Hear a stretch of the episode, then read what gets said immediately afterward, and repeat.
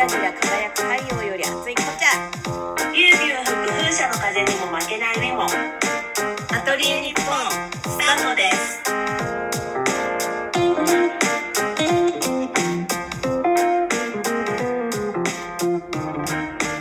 残暑お見舞い申し上げます。皆さんいかがお過ごしでしょうか熱中症には気をつけてくださいね私が住んでいる町は少しずつ秋が近づいてきていますそうなんですか？はい朝晩は寒い日もありますよどんどん日も短くなってきていて夏は終わったなぁと感じますこちらも徐々に秋が忍び込んできていますよ。まあ、暦の上では8月7日から秋ですけどね。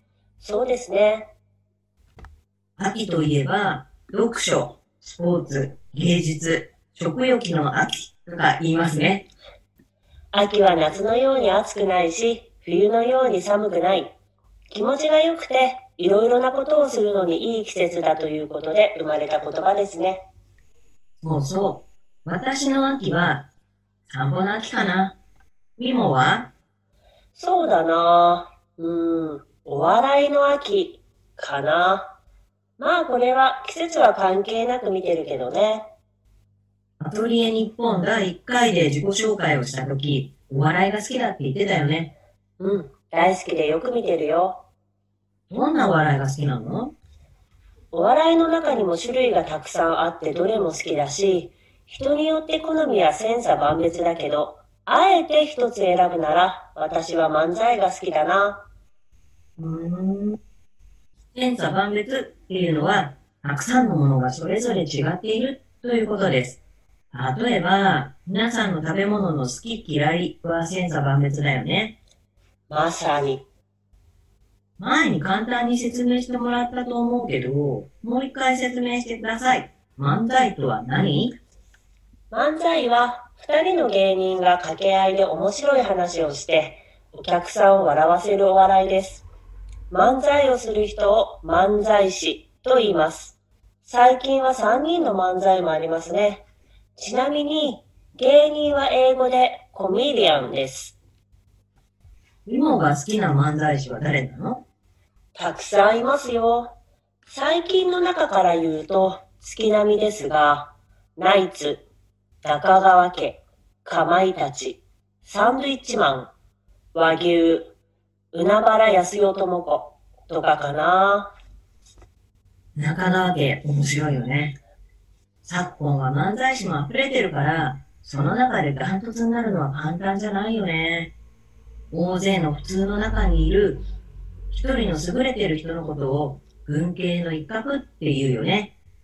チキンの中にクレイン。本当にそうだよね。そういえば、数年前にこんなギャグが流行ったよね。空前絶後のおっと、サンシャイン池崎。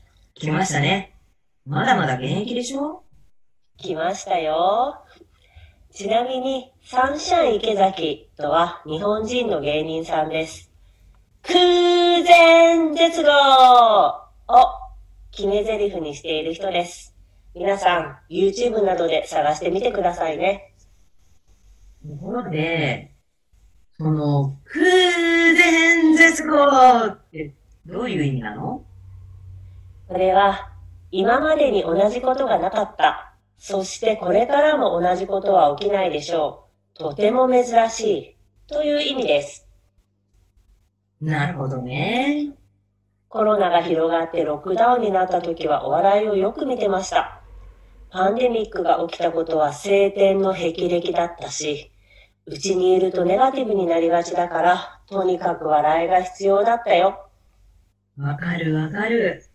ちなみに、晴天の霹靂は予想していなかったことが突然起きてびっくりするという意味です。こちゃんもお笑い好きでしょ？うん、それなりに。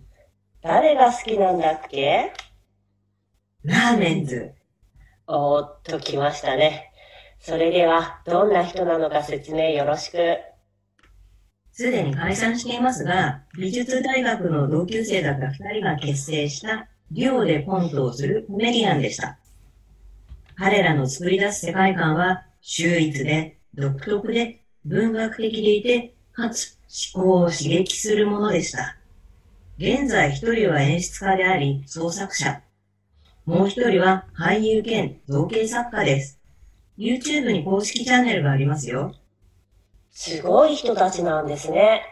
きっと波乱万丈なアーティスト生活を送られてるんでしょうね。まあ、皆さんそうでしょうけどね。波乱万丈っていうのは問題が次々と起こっちゃって、どんどん変化していくこと。ちなみにスムーズにいくことは順風満帆って言います。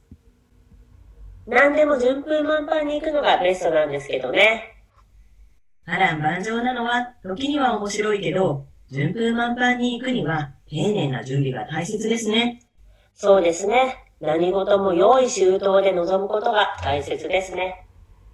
用意周到。がっつりと準備して仕込んでね。うんうん。でも、どんな芸人さんも私たちに元気を与えてくれますよね。まさに英春豪傑。それって、特別な才能や能力を持っている人のことですよね。